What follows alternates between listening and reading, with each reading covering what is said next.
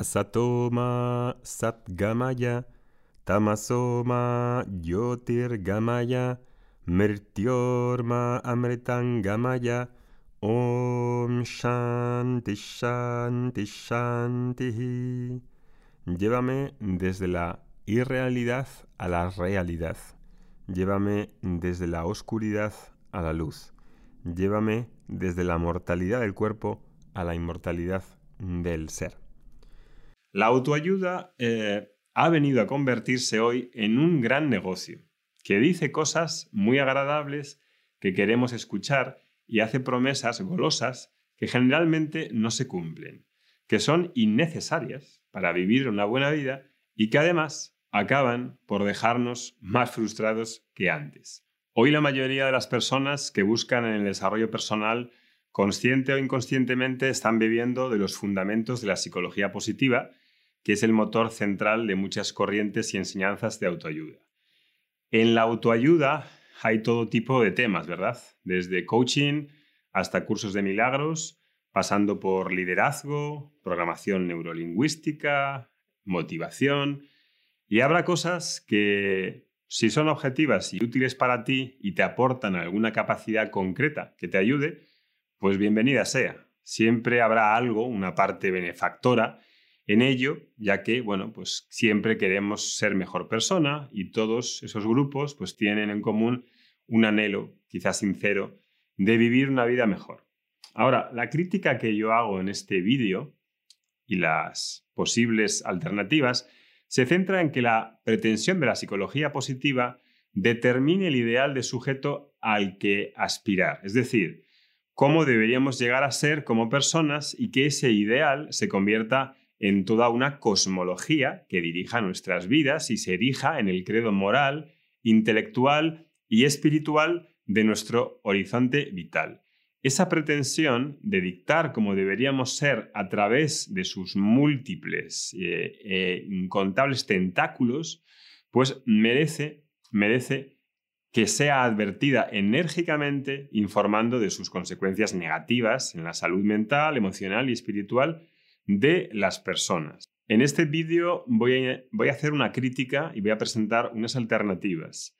Quiero que se entienda que no, mi misión no es la de machacar a nadie ni la de criticar por criticar, sino que se vea lo que normalmente no se cuenta. Y es algo que no suele haber mucha crítica a estos temas. Además, si apareces como alguien crítico, enseguida te tildan de pesimista o de negativo. Eh, mm, bueno, pues lejos de la realidad está eso, ¿no? Em, creo que hace falta entender bien qué es esta cuestión de la psicología positiva de manera que podamos estar informados y tomar decisiones adecuadas. Yo prefiero que me llamen pesimista antes que ser un seguidor del pensamiento mágico. Bueno, vamos allá. En este vídeo te voy a hablar de tres temas. El primer tema son las falsas promesas de la autoayuda que no acaban de funcionar y que además constituyen un ideal de cómo hemos de llegar a ser, que nos hace eventualmente más inhumanos e infelices. El segundo tema es conocer las alternativas que existen a la, autoayuda y al desarrollo personal y que están disponibles desde tiempos inmemorables. Y el tercero es la forma más simple para comenzar con una de estas alternativas a la autoayuda. Voy a empezar con este primer tema, que es el más largo y que implica mm, ver, empezar a ver las promesas y ese ideal de sujeto que nos vende la autoayuda y que nos hace más inhumanos. Vamos primero con la cuestión de las falsas promesas. Las promesas de la autoayuda, pues las escuchamos todos los días en redes sociales, no es algo nuevo, están absolutamente todas partes, eh, en cualquier perfil de Instagram, en libros, en radio, en televisión, en colegios, en, en mítines políticos, en las conversaciones de todo tipo en la calle. No hay quien se libre y yo creo que realmente es la religión de nuestros tiempos en el sentido malo, no en el bueno. Las promesas de la autoayuda, pues las hemos oído muchas veces. Voy a intentar hacer una síntesis un poco de caricatura. Serás una persona autorregulada emocionalmente, automotivada, siempre positiva, altamente productiva, productivísima, resiliente, con la obligación de ser feliz y optimista a todas horas, autoempoderada, prosperosísimo y por supuesto con éxito financiero, líder de ti misma, emprendedora, siempre sonriente, con aspiraciones al crecimiento exponencial. Nos hablan de poder ilimitado, que controlas tu vida y además tu destino, autorrealizada personal y profesionalmente. Ojo, que rechaza de pleno todo lo negativo, que rechaza de pleno todo lo tóxico, siendo lo tóxico, lo negativo y la improductividad pecado mortal. No se puede hablar de eso. La psicología positiva apunta a que seas la mujer maravilla, la mujer y el hombre que puede con todo, que no falla y se rige por sus propios designos y esfuerzos para conseguir todo lo que quiere.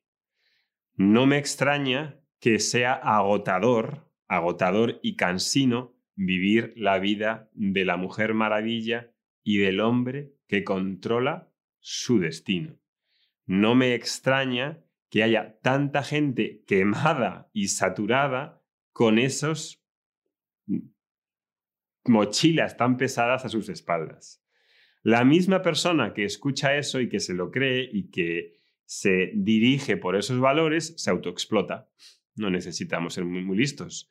No necesitas tampoco ninguna presión externa porque uno a sí mismo ya se machaca, ya se autoexplota y asume voluntariamente, sin ninguna coacción, el imperativo, el imperativo cual de ser feliz, la obligación de ser feliz, que acaba siendo una tiranía, una tiranía que se autoimpone.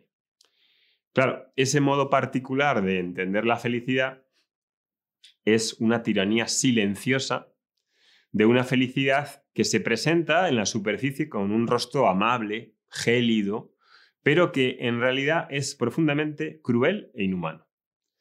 Todo, además dicho, con un lenguaje propio de los negocios. Se habla tranquilamente de gestionarse a sí mismo como una marca. Como una marca, podría ser mil cosas, pero no, como una marca personal. Como si fuese uno una empresa. Y las otras personas, el otro, son potencialmente contactos comerciales con los que hago networking, con los que hago relaciones win-win.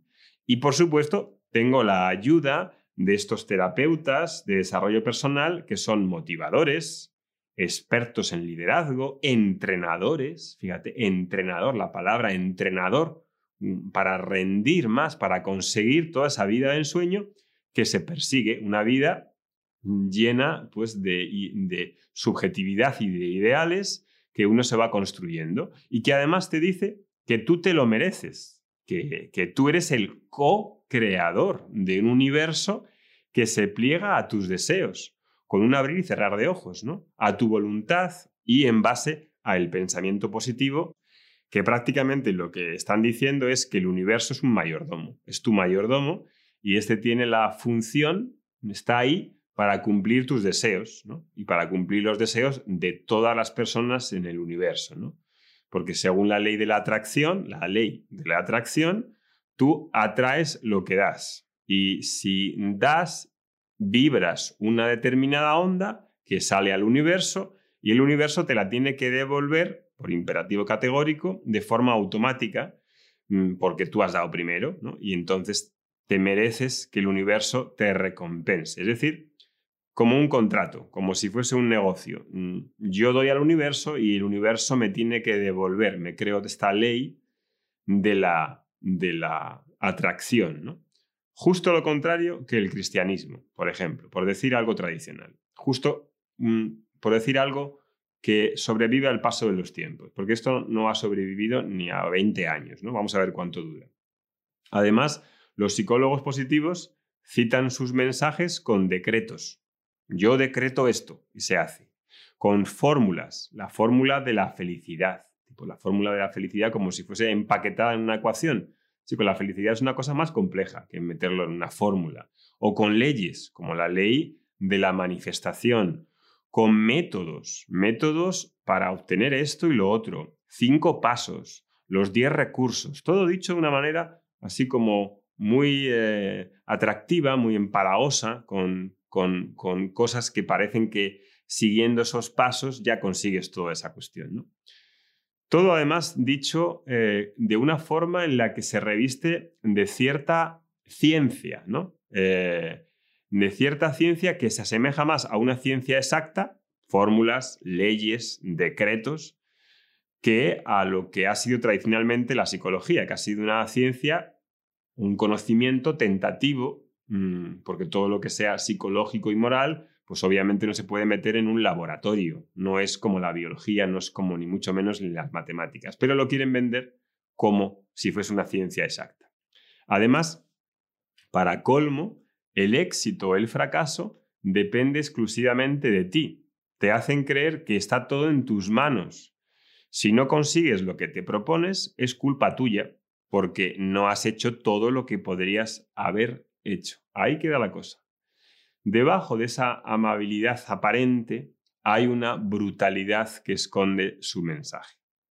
Todo esto, yo creo que en mi opinión, son exageraciones, en su gran mayoría exageraciones y, autosugestiones, y si funcionase, todos ya habríamos cambiado. Ya a estas alturas de la película, de tantos años de autoayuda, pues todos seríamos multimillonarios y estaríamos autorrealizadísimos. Pero no es así. La gente sigue deprimiéndose, sigue sintiendo ira, celos, impotencia, frustración, miedo, inseguridad, insatisfacción, dolor. Y así seguirá siendo porque no se necesita huir de nada ni enmascararlo, ya que todo eso forma parte de la vida. La vida es dualidad, dualidad de opuestos, frío, calor, noche, día. Y no se necesita esconder esa dualidad, porque la vida sin dualidad no es vida. Eso hace falta comprenderlo. La psicología positiva, como no acepta esa dualidad, esconde lo que subyace de fondo es un grandísimo miedo a la vida, al dolor especialmente. Y por eso crea un castillo de arena para, con afirmaciones positivas y con creencias coloreadas de rosa, ¿Para qué? Para darte una autosugestión de sentirte seguro mentalmente, de controlar tu vida. Y eso es sencillamente una mentira. Una mentira y una patraña. Porque la dualidad de la vida, que implica, implica dualidad, implica placer y dolor, alegría y sufrimiento, vida y muerte, creación y destrucción, guerra y paz. Y eso va a seguir así siempre porque sin esos mm, opuestos, imagínate cómo puedes pensar en frío sin calor, en noche sin día, en dolor sin placer. No se puede, no se puede desterrar la dualidad porque nos guste y construir una película subjetiva en la cabeza para evitarlo. Y entonces ahí en esa torre de marfil, en la que me puedo sentir a gusto en mi mundo subjetivo, a través de ignorar lo que quiero ignorar, es decir, lo doloroso, lo negativo, lo áspero, lo conflictivo, lo que no quiero ver. Entonces, claro, normal que muchas personas sientan eh, alivio al entrar en ese tipo de pensamiento. No necesitamos que la autoayuda nos presente un cuento de hadas donde mm, hace falta rechazar y tapar las emociones negativas, por ejemplo, o expulsar a las personas tóxicas y eh, no rodearse de personas tóxicas. Tú no eres una persona tóxica en momentos, tú no tienes pensamientos negativos, tú no tienes emociones negativas, que llaman ellos negativas, porque las emociones no son ni positivas ni negativas. Hay emociones, punto.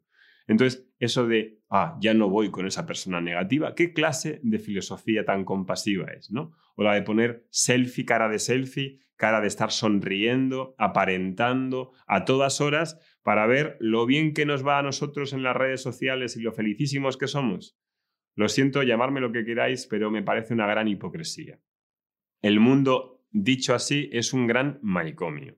Y hay alternativas, y ha sabido siempre, mucho más realistas a esos planteamientos irreales.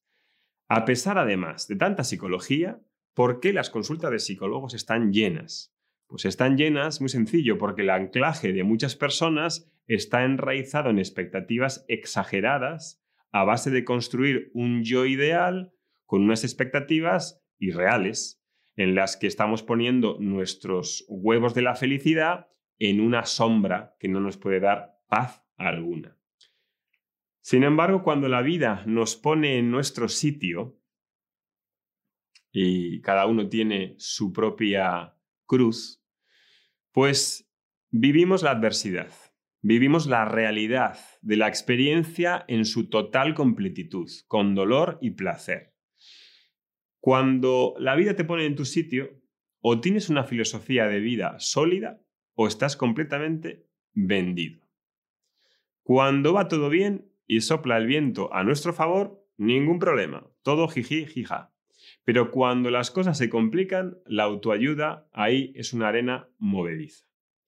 Imagínate vivir en Siria o en Ucrania ahora mismo, haciendo afirmaciones positivas y quitando lo negativo, metiéndolo en una caja de Pandora y escondiéndolo.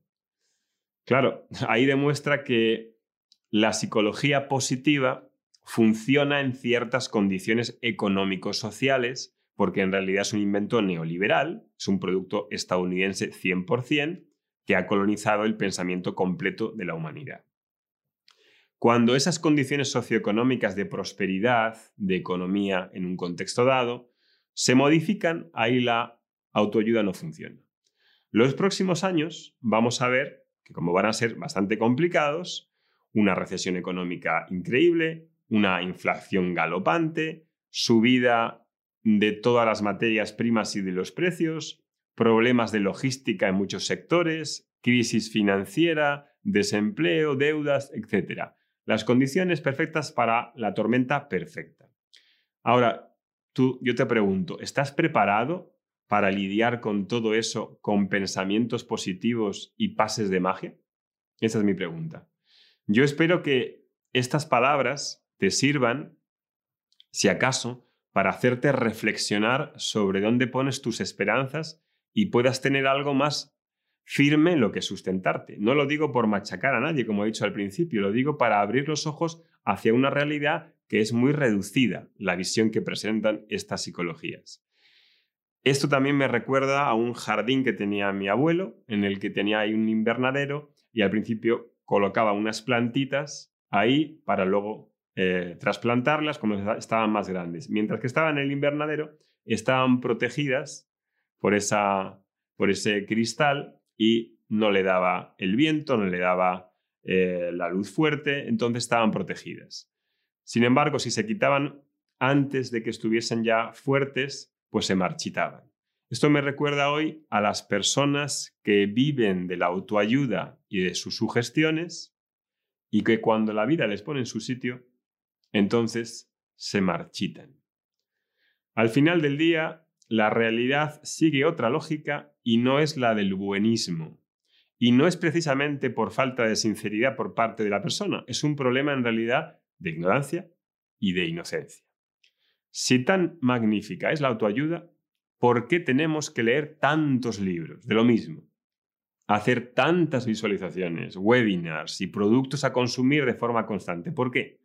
no vale, no es suficiente una obra de referencia como la Bhagavad Gita, como las Upanishads, o un buen profesor que te acompañe y te guíe durante un tiempo suficiente?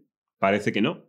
Parece que la autoayuda, el desarrollo, la pseudoespiritual se han convertido en un gran negocio redondo que crece a un ritmo vertiginoso. Mueve billones al año y va a más y no para de crecer. Está en todas partes. Es un gran negocio donde los principales beneficiados, ¿quiénes son? Pues los psicólogos positivos, que venden formaciones a tutiplén, másters, libros, cursos, tienen toda una legión de seguidores que a su mismo son terapeutas y que se ganan la vida de eso, con webinars, con infoproductos por doquier, etcétera, etcétera, etcétera. Además, no precisamente baratos.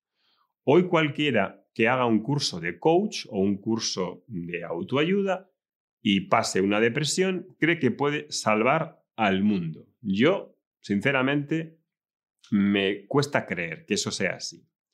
Y también, claro, como es un tema que toca el dinero, pues quien no se, se suba a ese tren profesional que ofrece el desarrollo personal, pues parece que se pierde una oportunidad.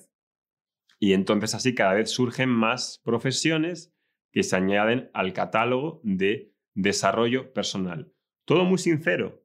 Los autores no tienen mala intención, pero claro, no se dan cuenta de las implicaciones que tienen estas asunciones que afirma la psicología positiva. ¿Quién gana más hoy? ¿Un psicólogo clínico o un psicólogo positivo? ¿Qué expectativas laborales tiene mejores, un filósofo o un coach? Evidente, lo que determina elegir profesión parece que es que tenga salida, que mueva dinerito, ¿no? Cuando debería ser otra cosa, ¿no? Y como las personas tenemos esa necesidad eh, innata, intrínseca de verdad, de espiritualidad, de vivir una vida con sentido, y nuestra sociedad tiene un formato eh, que ha devenido una sociedad muy materialista, muy consumista, entonces, claro, lo lógico es que aparezca esa psicología positiva que necesita de un cauce adecuado que es adaptarse a las necesidades del neoliberalismo. Por eso triunfa, porque congenia la perfección con los postulados económicos y capitalistas. La psicología positiva en realidad, si lo estudiáis de verdad, es la mano derecha la mano derecha académica del neoliberalismo, que entra de lleno en la sociedad en todas partes, en la empresa, en la escuela, en la política, en los colegios, sin ser advertida por lo que es. Si uno lee un poco sobre este tema, se ve claramente cómo los estudios académicos de la mayoría de psicólogos positivos están financiados y promocionados por asociaciones o por eh, grupos empresariales que les interesa mucho mantener este tipo de ideología para que las personas se autorregulen, sean empresas por sí mismo, no tengan muchas pegas, no sean muy críticos, tengan que ser resilientes para poder sobrevivir en el mercado. Y entonces, claro, pues se da una ideología muy propicia para todo ese, toda esta cuestión neoliberal. Y el segundo tema que quería tratar no solamente son esas falsas promesas, sino que es una filosofía muy inhumana porque promueve un ideal de sujeto adaptado a la utilidad, a las necesidades de una sociedad donde la educación y los valores están orientados y sirven a la lógica del omnipotente mercado. Esas necesidades no son las del ser humano, no coinciden. Son las necesidades del dinero, de la productividad, de la eficiencia, de la competitividad. Y te está hablando alguien que ha sido emprendedor más de 25 años. Yo no, no odio a los empresarios, ¿cómo iba a odiarlo? Eh, la cuestión está en que esas relaciones y toda esa ideología se convierte en, una, en un lenguaje comercial donde además se esconde la humanidad donde se esconde el, dolor, donde se esconde la crítica, donde se penaliza incluso las emociones negativas y las personas críticas, ¿no? Porque son vistas como problemáticas. Todo tiene que fluir, tiene que ser, tiene que ser muy suave, ¿no? Pulido, ¿no? La autoayuda ahí presenta una caricatura del ser humano, totalmente distorsionada de los ideales clásicos. Bueno, aquí dejo este primer punto, aunque podríamos seguir con este tema de las falsas promesas. Paso al siguiente, al segundo punto. El segundo tema es conocer qué alternativas hay existentes a la autoayuda y a la psicología positiva que precisamente han estado disponibles desde tiempos inmemoriales. Requieren un poco más de esfuerzo, pero creo que se paga con creces porque se tiene algo que dura de por vida. Las necesidades que siempre han presentado las filosofías sapienciales como el Vedanta son otras distintas a las promesas de la autoayuda. Tenemos la verdad, el bien, la belleza, la virtud, la sabiduría. Esos ideales son los que constituyen patrones fiables y probados para vivir una buena vida objetiva, en cualquier momento, en cualquier situación, en la que no solamente me lo monto yo bien individualmente. Hay varias tradiciones vivas que merece la pena conocer y en este caso te voy a hablar hoy del Vedanta. La palabra Vedanta de por sí quizá no te diga nada. Vedanta es Anta es el final y Veda son los Vedas. Pensarás cómo una enseñanza de la India puede ayudarte a ti, que eres occidental, ¿no?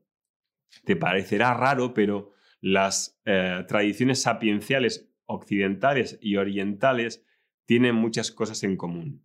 A mí es un tema que siempre me ha interesado mucho y lo he investigado. Vedanta es una tradición viva que no ha sido distorsionada y que ha sido transmitida hasta nuestros días sin grandes perturbaciones, a diferencia de otras tradiciones, como la filosofía occidental, donde ya no quedan elementos originarios de la antigua filosofía más eh, auténtica, como la filosofía presocrática. Se ha institucionalizado, se ha eh, hecho demasiado intelectual, ya no hay una transformación. el, filósofo puede ser un cretino y no tener ninguna transformación personal y no vivir una buena vida. Vedanta, sin embargo, mantiene intacto un saber vivir y un conocimiento espiritual, que es universal, plural, sin prejuicios y válido para todas las personas en todos los tiempos, sean orientales o sean occidentales. No tiene que ver nada de dónde viene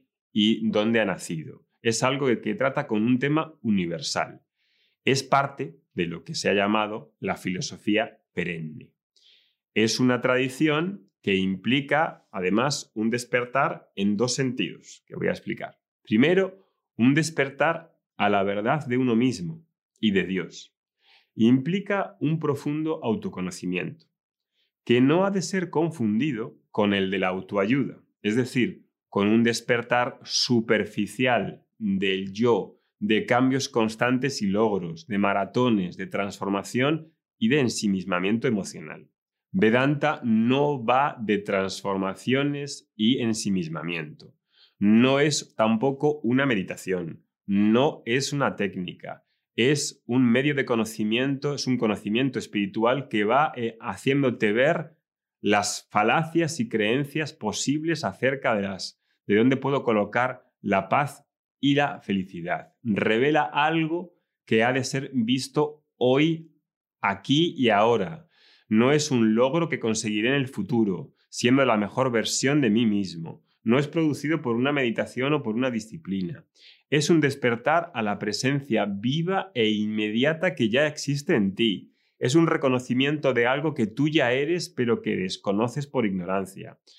A todos. Y no es algo ni místico ni secreto, ni es una historia rara que implique filigranas mm, eh, secretas. No, es algo inmediato y directo acerca de ti.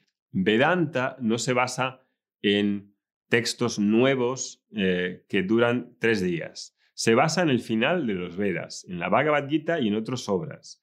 Es una enseñanza sistemática, no es una clase inspiracional y te vas y adiós. No, está ordenado. Hay un camino hecho por otras personas que ya han pasado por ahí. No es algo motivacional ni inspiracional. En Vedanta vamos a las raíces directamente sin intermediarios acerca de una verdad que ha sido captada por los sabios de la antigüedad y que es universal y completamente actualizable y transmitida hasta hoy sin, sin interrupción de maestro a discípulo. Esta enseñanza está hoy disponible para la persona que busca algo realmente genuino y auténtico y que no es un sincretismo personal con mezcla de muchas cosas. No es el producto tampoco de una ocurrencia ingeniosa de una persona con carisma. No es el resultado tampoco de la experiencia única de una persona que a ella le sirvió y que superó sus obstáculos. Esto es algo más profundo. Es algo eh, que tiene que ver con una tradición de enseñanza que se ha mantenido durante miles de años. Y el segundo tema es el despertar a un estilo de vida conformado por algo más que visualizaciones, afirmaciones o intenciones o técnicas. Es una praxis de vida, algo un poco más complejo, que engloba e integra la totalidad del ser humano y que comparte muchas de las cosas con otras tradiciones sapienciales. Tampoco tienes que ser hindú o religioso para conocer ese estilo de vida. Ese estilo de vida hoy, íntegro, es una de las cosas más necesarias porque el ser humano ha perdido el horizonte que le muestra cómo satisfacer sus intereses verdaderos y que se armonicen con la realidad. Sin un estilo de vida que me haga armonizarme y ser más objetivo, despertar a la verdad del ser y de Dios no es tan sencillo. En este estilo de vida hay muchas cuestiones a conocer si tienes una mente un poco abierta. Hay rutinas, hay oraciones, hay disciplinas, hay meditaciones, hay práctica de asanas, de pranayamas, valores, rituales.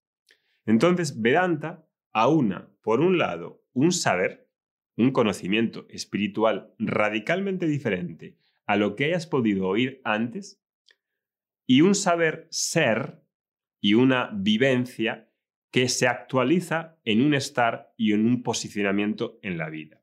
Son dos dimensiones irreductibles que han de, que han de ir de la mano. Saber, por un lado, y ser. Y llegamos al tercer y último tema. La forma más simple para comenzar con este despertar a través de que agendes una llamada con una persona de nuestra escuela de forma que podamos orientarte y puedas acceder a este tipo de enseñanza. Hay varias formas de comenzar en nuestra escuela. Tenemos tres tipos de, em, de programas.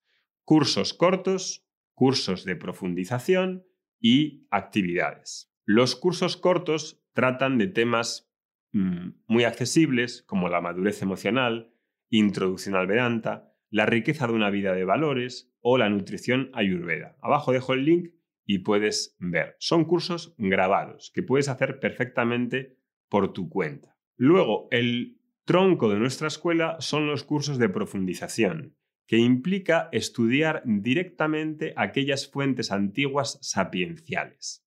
Esto igual te parece muy extraño, fuentes antiguas sapienciales.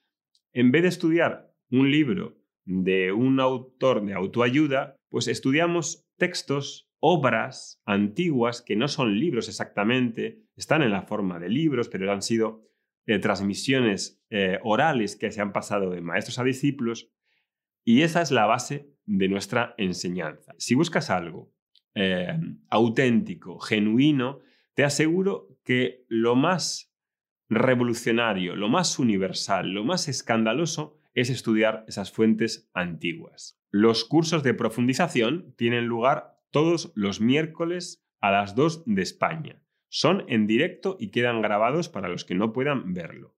Tienen una duración variable dependiendo de cada, de cada obra y pueden durar cada obra dos, tres meses, depende. Ahora en junio comenzamos uno de esos cursos. Abrimos una o dos veces al año y es una membresía que tiene un coste mensual. Puedes entrar, hacer una de esas obras, estudiar una de esas obras y ver ¿Qué te parece? Mm, será algo nuevo para ti, es algo que probablemente nunca hayas visto, ¿no? Y es algo que creo que te puede interesar mucho porque es lo que está diciendo las personas que están encontrando ahí unas verdades que no encuentran en el desarrollo personal ni en la autoayuda. Y por último tenemos las actividades, que pueden ser retiros presenciales en varios países, peregrinaciones anuales que hacemos a la India, donde vamos a estudiar o a ver a ciertos maestros. No es un eh, turismo, es una peregrinación. Y luego también tenemos eh, rutinas de mañana en directo, online, durante 40 días para sentar un hábito en los que hacemos diferentes cosas. Hay meditaciones, hay rituales, hay oraciones. Son una parte muy querida tanto por los alumnos como por los profesores y eh, hacen que la persona integre muy bien las, las enseñanzas. Los cursos, las actividades y las rutinas te proporcionan una forma de despertar en esos dos niveles de saber, tanto en el de saber como en el de ser. Y por último, antes de acabar este vídeo, te voy a dejar algunas preguntas que nos soléis hacer. ¿Necesitas haber visto algo de Vedanta o de yoga? Absolutamente no. No. ¿Es algo universal o tiene que ver con una religión? Aquí todo tiene una naturaleza sapiencial y filosófica. Como habíamos dicho, es parte de la filosofía perenne, no implica creencias. ¿Puedo hacer bien los cursos aunque no haya clases en directo? Perfectamente. Al principio de las clases, si las haces en diferido, tienes un formulario que nos envía las preguntas y todo lo contestamos antes de empezar. Creo que con este triplete de programa puedes acercarte a una tradición de enseñanza viva en la que se ha pasado de maestros a discípulos es algo que los profesores estamos disponibles, eh, nos vemos, hablamos y compartimos lo que haga falta hacer para que esa enseñanza llegue y para que pueda asimilarse. Abajo te dejo los enlaces de los cursos cortos, cursos de profundización y actividades junto con el enlace para agendar una sesión si quieres que te lo expliquemos de viva voz. Espero que este vídeo te bendiga con el interés por el autoconocimiento de esta tradición del Vedanta. Nos vemos pronto. Hariom Tatsat.